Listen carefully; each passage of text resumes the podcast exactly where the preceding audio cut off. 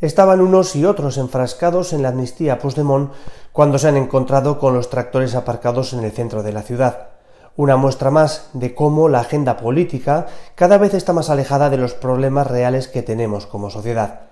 Vivimos en una burbuja mediática interesada, en la que se sobredimensionan problemas que no son reales con el objetivo de condicionar el resultado electoral, convirtiendo el debate político en una campaña permanente, pero que ni arregla ni oculta unos problemas de fondo que de vez en cuando salen a la luz y acaban aparcados en la avenida principal de cualquier ciudad.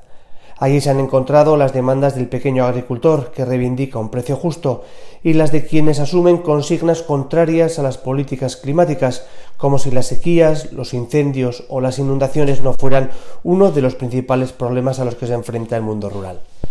Pero no por ello dejan de ser legítimas sus reclamaciones, que este jueves volverán a estar en la calle, también en Pamplona.